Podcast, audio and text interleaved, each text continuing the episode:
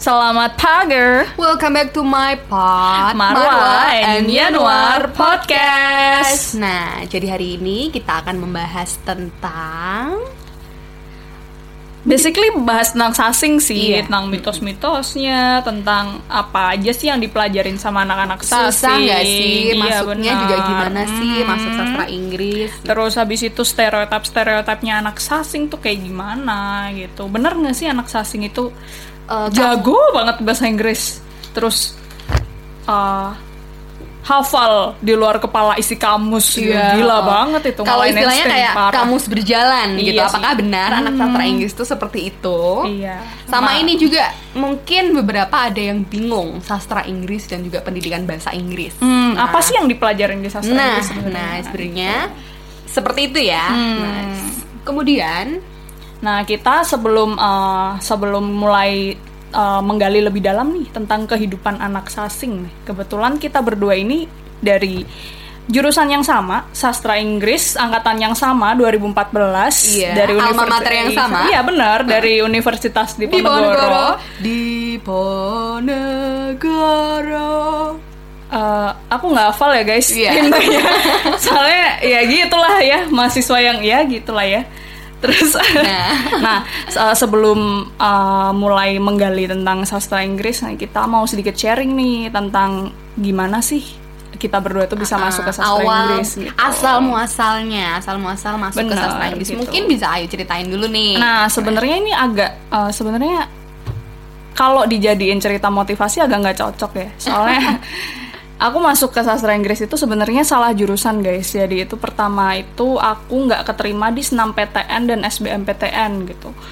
Terus orang tuaku itu pengen aku kuliah di tempat yang dekat Hmm, dan oke. memang basicnya tuh mereka mendukung banget aku untuk kuliah di bahasa asing terutama bahasa Inggris jadi akhirnya mereka memutuskan untuk ya udah daftar aja di uh, sastra Inggris Undip gitu udah deket di Semarang ya kan terus uh, di bahasa asing juga gitu karena mereka tuh pede banget gitu pede banget aku bakal berhasil kalau aku kuliah di jurusan Bahasa asing tadi. asing, ya benar Oke. benar benar bahkan kayak mereka tuh juga ya pokoknya mereka udah punya banyak alternatif lah kalau aku sampai nggak keterima gitu kan oh Terus- menarik sekali Nah, sebenarnya tuh aku pertama kali masuk ke sastra Inggris tuh agak kayak wah bukan tempat aku nih di sini gitu. Aku nggak cocok apalagi lihat-lihat anak nggak cuman sastra Inggris ya sebenarnya basically FIB, tahu FIB Fakultas Ilmu Budaya ya kan orang-orang budaya, orang-orang seni ya kan aneh mungkin, guys. mungkin kalau dulu orang-orang menyebutnya fakultas sastra Fakultas ya sastra benar Oh. benar. Nah, itu tuh isinya orang-orang aneh semua jadi kayak ngerasa kayak apa sih? Ini sebenarnya orang-orang dari mana gitu loh kayak karena dunia dunia aku tuh dulu sempit banget guys. Cuman ya udah teman-temanku ya teman-teman yang di rumah teman-teman SMA juga deket deket semua sama rumah gitu. Pulang sekolah juga Mhm. langsung ke rumah. Jadi tuh kayak lingkungan aku sempit banget. Nah begitu. Sama Ayu itu dulu anak Axel ya, ya? Iya bener, jadi kayak capek banget, parah. Jadi ya isinya cuman sekolah, pulang, sekolah pulang. Nah begitu aku masuk ke sastra Inggris, nah ini mulai merubah dunia aku guys. Oh. Serius, ini nggak lebay, nggak lebay. Jadi percaya nggak sih sastra Inggris itu juga sebenarnya dia menemukan jati diri kamu sendiri iya juga. parah sih. Nah, Jadi eh, ketika aku masuk ke sastra Inggris ini aku mulai bertemu banyak orang, kayak aku mulai bertemu orang yang jauh gitu. Eh, aku dulu sempet sih pergi ke Jakarta, cuman nggak lama dan aku tuh belum sempat beradaptasi di sana gitu. Tapi begitu aku masuk ke sastra Inggris, aku bertemu banyak orang dari berbagai kota, banyak orang eh, dengan berbagai macam kepribadian, mulai dari yang normal ke yang freak. Iya. Ya, temen kita banyak yang freak guys. Kayak ya nggak mau nyebut nama lah ya, Iya. nanti kita Aku- melabeli. aku bisa bilang aku freak nggak sih Ah, aku merasa gitu freak yang masih bisa diterima. Oh, thank you. Iya, Thank you, Dan. Kayak gitu. Terus kamu juga sih Kamu nggak ya eh ah, mm, normal itu boring ya guys Iya, ya. Jadi nggak apa-apa nggak masalah. Jadi itu yang kita pelajari di sastra Mm, Inggris mm, ya nah, terutama jadi, di FIB sih ya Yu. Hmm, banyak sih orang-orang yang unik sih ya kalau di- uh, harus dibilang itu. Nah, uh, nah aku mulai kayak dunia aku tuh terbuka gitu loh ketika aku mulai kuliah di sastra Inggris gitu. Jadi uh, ini benar-benar ngurubah aku sih. Mungkin uh, buat orang yang apa ya istilahnya kayak orang yang konservatif ini agak kuliah di sastra Inggris mungkin bukan jalan yang benar sih gitu. Somehow, Eh, somehow begitu kayak ya. gitu. Tapi sumpah, jadi itu kayak aku ngerasa kayak wow dunia dunia itu ternyata luas banget gitu loh dan ya kayak jadi Ayu yang sekarang gitu loh, Mhm. nggak nggak Ayu yang kolot kayak dulu. Parah kan aku dulu kolotnya parah. anak yang kalau sekolah itu ya sekolah Iya, rumah sekolah udah. rumah gitu ya Sekolah, rumah, ikut lomba yang akademisi banget loh, parah. Sekarang Ayu bisa jelaskan nggak kalau Ayu itu Axel gitu terus Ah, kayak lebih luas gitu. Jadi uh, dia juga merubah aku, merubah banyak mengubah, kep- mengubah, mengubah kepribadian Nah, aku oke. gitu. Nah, sekarang gimana nih Marwa ceritanya? Ceritain dong. Kepo nih. kalau aku mungkin aku nggak bisa disebut motivasi juga sih sebenarnya karena karena sebenarnya aku tuh suka dengan sastra ya Hmm, dari dari aku kecil itu memang aku suka membaca gitu. Aku suka untuk collect books gitu Iya, meskipun bagus ya dong. Uh-uh, sebenarnya aku suka sekali dengan hal-hal seperti itu gitu. Dan aku tuh suka dengan bahasa Inggris juga Hmm. gitu. Terus dulu waktu SNMPTN kebetulan ya udah deh ambil aja. Kalau kalau dulu tuh aku ada dua pilihan bahasa Perancis Hmm. atau bahasa Inggris gitu. Tapi karena oke deh gitu, kayaknya aku lebih prefer Lebih oh, ke- aku punya satu cerita gitu. Jadi dulu itu waktu UN gitu, nilai yang paling jelek itu adalah bahasa Inggris. Bahasa Inggris. Nah, jadi salah satu guru Lah, dulu Kenapa nih? Kok kok bisa? Nah, sebenarnya guruku itu bilang bahwa e, Marwa, kamu ambil apa jadinya gitu.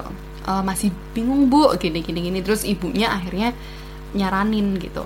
E, Ibu lihat bahasa Inggris kamu paling rendah ya di UN gitu. Meskipun nggak rendah banget ya, maksudnya kalau kalau dibanding dengan geografi, Parah terus sih emang. ekonomi, Enggak kayak gitu. kimia aku 4,7.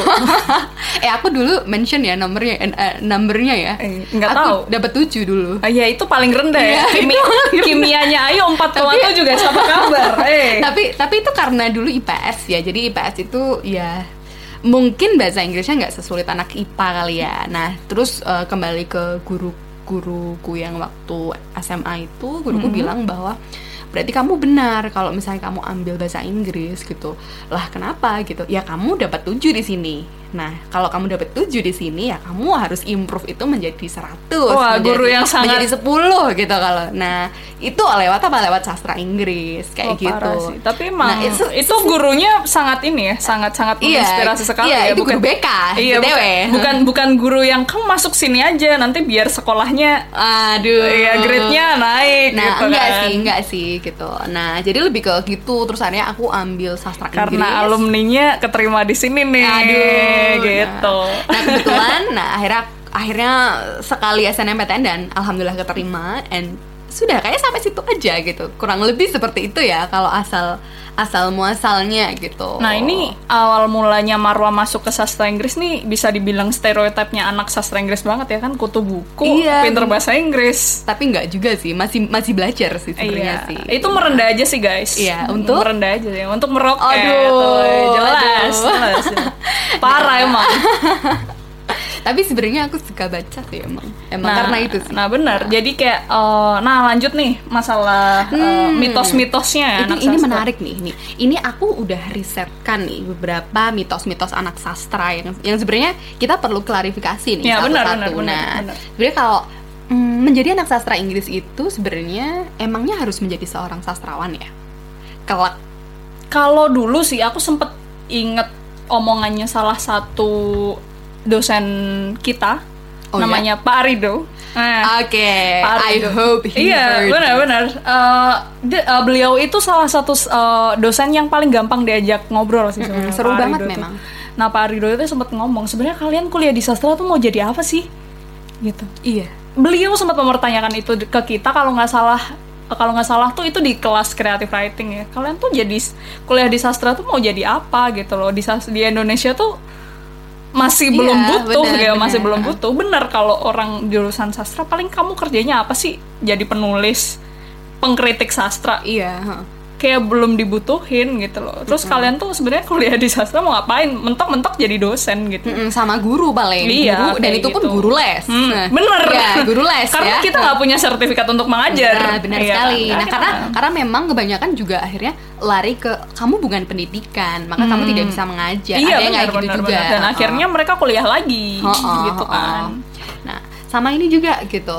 Eh, sebenarnya oh jadi eh, bu- bukan berarti kamu sastrawan gitu ketika kamu masuk Bukan. sastra Inggris ya. Jadi ya memang mungkin Ada mungkin ya ada ya beberapa, beberapa, karena teman kami pun juga ada yang memang dia akhirnya jadi penulis, Penulis. aktif gitu. Kalau kalian tahu Firza Besari, nah Firza Besari itu juga dari sastra Inggris loh. Hmm. Wah. Nah, jadi dan dan beliau pun beliau beliau iya benar ya, beliau. beliau ya eh, beliau itu kan Senior. memang Eh, iya senior kami Iya, benar, benar. tapi nggak undip ya nggak tahu sih aku nggak tahu sok tahu banget kan kalau kalau dia ternyata UI gitu atau apa I don't know gitu lebih bagus iya lebih bagus ya ups Lebih bagus Nah, terus kemudian di mitos-mitos selanjutnya lebih ke sebenarnya kalau anak sastra Inggris itu skripsinya itu membuat novel nggak sih? ngapain? Eh bikin novel. Kalau kayak gitu udah gue jual novelnya. Udah jadi kaya. Iya, di Lestari kalah harusnya. kalah lah kalah. Siapa? kok kita nyombong parah, banget sih. parah emang.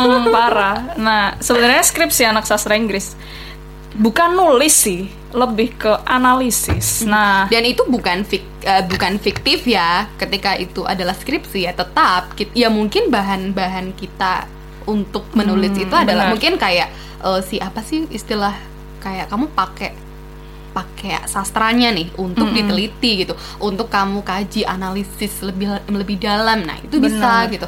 Tapi kalau kamu menulis novel itu bukan skripsi anak sastra. Menulis- sastra apa pun sih sebenarnya. bukan menulis novel ya itu kan kayak ngarang lah dikira kita anak SMP yang abis libur semester terus tugas Iya. bahasa Indonesianya nulis kayak ke pengalaman tuliskan pengalaman eh, liburan semester kamu Iya. dua lembar kertas folio 800 kata Iya. Iya dikira mis sama Mrs. sama Pop. kamu jangan lupa jangan lupa kasih kapital ya kalau Iya. setelah titik ya. Jangan lupa Terus ada nanti ya. biar penuh eh, menjoroknya Iya, bener. jauh banget gitu. Marginnya itu harus Iya, harus jeli ya Iya, naruhnya bener. ya. Terus setiap uh, paragrafnya itu dipisah satu baris gitu biar kelihatan penuh gitu. ketahuan banget Iya ya. dong. Nah gini nih anak sastra Inggris tuh ya sebenarnya kayak gini juga gitu loh. We are human. Iyalah, iya ya kali. Terus sama ini sih, ini yang sebenarnya kayak salah kaprah sih. Emang anak sastra Inggris itu semuanya itu ahli penerjemah ya? Tau Nah, gak sih? ini nih, eh, ini nih, aku, eh, aku punya cerita menarik. Jadi gini, eh, banyak sekali, aku banyak sekali menemui orang-orang yang dia tahu kalau aku anak sastra Inggris atau siapa pun ya anak sastra Inggris, terus dia itu selalu eh, ditanya sama orang lain, misal nemu sesuatu billboard lah di jalan gitu, terus Marwah Marwah itu artinya apa ya? gitu, terus ada lagi hal-hal yang yang menurut aku itu teknis banget ya. Aduh, ini apa ya Marwa ya gitu. We're not dictionary gitu loh. We are not gitu loh. Jadi sebenarnya kita itu ya somehow nggak tahu juga gitu loh. Kita bukan ya kita anak sastra Inggris ya. Sama ini sih ketika kita nggak nggak tahu mereka judge gitu loh somehow. Jadi kayak kayak loh kok Loh, kan gimana? kamu anak sastra Inggris, masa nggak tahu sih kok parah. Nah, tapi kayak gini loh, misalkan ya, misalkan ada satu kata yang salah gitu, at- yang kita salah gitu, atau mungkin kita nggak tahu gitu. Sebenarnya tuh kayak kayak nggak masalah gitu loh, karena kita ya memang nggak sehafal itu kamus gitu. Hmm. Tapi kalau kalian itu meminta kita untuk ambil satu kata nih, nah kata itu kita bedah. Nah part of eh, part of speech-nya Speech, apa oh, nih? parah, Terus parah. terus dia udah dalam guys, udah dalam. Nah, kayak dalam. gitu. Nah, terus dia itu sebenarnya berasal dari mana? Oh, dia lebih lebih common dipakai di American misalnya atau mungkin dia itu eh, eh, mungkin dia dia fungsinya sebagai apa dalam sebuah subjek. Nah, itu sih kami bisa ya. Tapi somehow kita nggak tahu artinya juga gitu. Itu Kita aja harus kebanyakan cari anak-anak kamus, pada gitu. nggak tahu ya kan. Iya, grammar ya kan. Iya, itu grammar. Itu sangat-sangat Nah, matematik. Nah, nah, matematik gini, banget. jadi ini pengalaman real sih sebenarnya. Jadi dulu tuh pernah uh, ada, ya sebenarnya kalau dibilang punya privilege, ya banget. Jadi setiap kali ada anak-anak minta uh, mendekati skripsi nih ya, mendekati masa-masa skripsi, yuk terjemahin dong jurnal Iya, ini. bener banget. Ya itu ladang uang guys, sumpah ladang uang. Jadi sebenarnya gue tuh nggak terlalu ah gue. Aduh, aduh, metropolis sekali. Iya. nggak jadi sebenarnya aku tuh nggak terlalu pinter uh, translate sih. Males Uh-huh, sebenarnya uh-huh. karena jurnal tuh kan banyak ya beratus-ratus Oh, halaman. dan dan kaku sekali. iya, makanya ini sebenarnya ya nakal. Jadi jadi jadi nih aku dikasih jurnal nih misalnya kayak uh, sebenarnya nggak banyak sih paling 20 sampai 50 halaman gitu. Tau gak sih itu tak masukin Google Translate? Oh no. jadi kayak aku tuh cuman udah itu tak copy paste di Google Translate terus habis itu Oke, dan orang-orang yang minta tolong kamu kayak Iya, mendengar kayak- ini gitu loh. nggak apa-apa nggak apa-apa ini pengakuan dosa guys. Jadi jadi kayak tak masukin aku masukin ke Google Translate aku copy paste lagi ke Word terus And aku then aku koreksi. Nah iya bener. Kayak gitu. Jadi tuh kayak ya ini nakal ya ini nakalnya. Aku sih aku nggak tahu. Coba deh kamu kalau punya teman yang minta tolong di translate Hati-hati iya ya. hati-hati guys jadi jangan jangan jangan asal percaya jadi Eh kayak tapi tapi jangan salah. Jadi sebenarnya tuh Google Translate tuh nggak salah loh. Misalnya kamu misalnya anak, Mereka lucu anak aja. awam ya, anak anak awam, orang awam maksudnya gitu. Jadi orang awam itu sebenarnya kalau misalnya kamu bisa menggunakan Google Translate dengan baik ya. Karena aku mengenal satu orang yang dia itu memang translator. Dia juga anak sastra Inggris juga Iya, gitu. Dia pakai Google Translate gitu. Tapi in a proper way gitu. Jadi dia benar-benar mentranslate itu tuh dengan bijak gitu loh. Jadi nggak nggak benar-benar yang uh, yang dia oke copy paste semuanya terus nanti tinggal Nah, di itu Ayu sih. Uh, iya. nggak sih aku nggak mau bilang jangan ditiru guys Uh, tapi kamu proofreadnya bagus sih menurutku Iya, ya. Tapi jadi kelihatan itu tuh, profesional, uh, uh, itu proofreadnya tuh gitu. harus bagus gitu. Kadang kan ada yang enggak kan kayak gitu. Sebenarnya bisa aja pakai Google Translate. It doesn't matter. Tapi selama kamu memang Nggak, itu karena males aja sih guys Uh-uh. serius Karena sebenarnya sebenarnya itu itu membuat kita jauh lebih cepat dan mudah sih Iya. sebenarnya. itu pinter-pinternya buat cari uang aja sebenarnya Iya. orang mau bisa aja jadi itu kayak nggak usah nggak usah pakai jasa translator nggak usah aku aduh juga- aku membunuh bisnis orang sih dan orang yang di hadapannya adalah orang yang udah lebih dari tiga tahun penyedia jasa translate ya. Kan aku mau bunuh rezeki orang guys. Udahlah eh, pindah ini aja gitu. Pindah topik nggak enak nih. Jadi tapi bener sih serius. Jadi itu kayak eh, kita tuh eh, harus hati-hati sih kayak gitu. Jadi jadi itu bener-bener kayak harus hati-hati. Kayak nanti dapat temen kayak aku parah sih. Eh, enggak oke. enggak. Jadi Tapi enggak sih, yuk. Kamu pinter sih, yuk. Ya eh, Oh sama ini relate dengan ini sih sekarang. Iya, Pertanyaan. boleh, boleh. Apakah masuk sastra Inggris itu harus pinter bahasa Inggris? Nah itu tuh itu menjadi stereotype eh, dan itu menjadi ketakutan orang juga. Ketakutan Eh, orang, jadi orang itu dia mau masuk ke sastra Inggris karena oh dia minder nih dengan dengan ah, aduh bahasa Inggrisku kurang gitu. Tapi serius deh, aku masih bertanya-tanya, ngapain sih orang pengen masuk ke sastra Inggris kalau emang dia basicnya nggak bagus ke bahasa Inggris? Kenapa nggak masuk ke sastra Indonesia aja? Tapi serius ini aku nanya. Oh sebenarnya gini, ketika dia nggak bisa bahasa Inggris ya Mm-mm, maksudnya ya. Kenapa dia milih bahasa Inggris? Iya bener. Eh, pertama karena prestis kali ya iya nggak ini ini kita jujur-jujuran aja ya maksudnya orang itu kalau di di fakultas kami gitu aduh aku kayak punya banyak teman anak sastra Indonesia oh no Aku aku mah ini, eh, Nggak, ini doang ya. tapi maksudnya orang-orang gitu kan kebanyakan mereka kayak Iya sih, wah, apa pun, sastra Inggris apa pun yang berbau eh, apa ya Foreign. foreign western Iya. American gitu British, Heeh. itu gitu. itu kayak menarik aja gitu tapi sebenarnya Jadi kayak emang jangan sih- salah sih tapi kayak sastra Indonesia juga oke kok malah mereka jauh lebih itu ya next level karena Wah, mereka itu parah. native native American Iya. gitu jadi sastra Inggris itu sebenarnya juga provide 4 semester untuk bisa belajar bahasa asing yang Selain lain bahasa Inggris. Heeh, jadi oh ya itu ada apa aja ayo mungkin bisa dijelasin Apa aja sih? Lupa. Oh, pertama Prancis. peta- Prancis ya gitu. Prancis. Eh, Bahasa iya. Jepang. bahasa Jepang Korea Korea. nah And then Korea satu- just it's just that Tiga aku aja. bilang empat ya tadi Empat semester sih. empat semester ya? nah empat semester tiga itu. Nah itu pilihan ya. Jadi Benar. kalau Ayu sendiri tuh ngambil yang Jepang, Jepang, Jepang. nah coba dong coba dong. Yuk Eh, watasiwa watasiwa dong. Ayo dong. Ah empat semester itu lama loh Iya emang emang. Tapi eh, empat semester juga saya udah enggak. kenapa nggak ngambil Perancis sih kamu? Aku tuh dulu jadi kenapa sih aku pilih bahasa Jepang? Satu aku tuh suka banget sama anime ya dulu Yes, tuh, I ya see that. Kayak aku tuh setiap tahun pasti selalu datang ke Orange. Ya oh menarik Iya. tuh nanti kita cerita tentang Orange boleh juga. bisa next episode aja next episode, boleh. oke. nah, jadi itu eh, terus tiap tahun aku pasti datang ke Orange aku suka nonton anime nggak anime yang cuman orang tahu Naruto udah gitu doang enggak aku suka sama Avatar di berarti SMA aku it's, it's full Jadi kayak- lima tahun Iya, Bu. Oke, em, mm.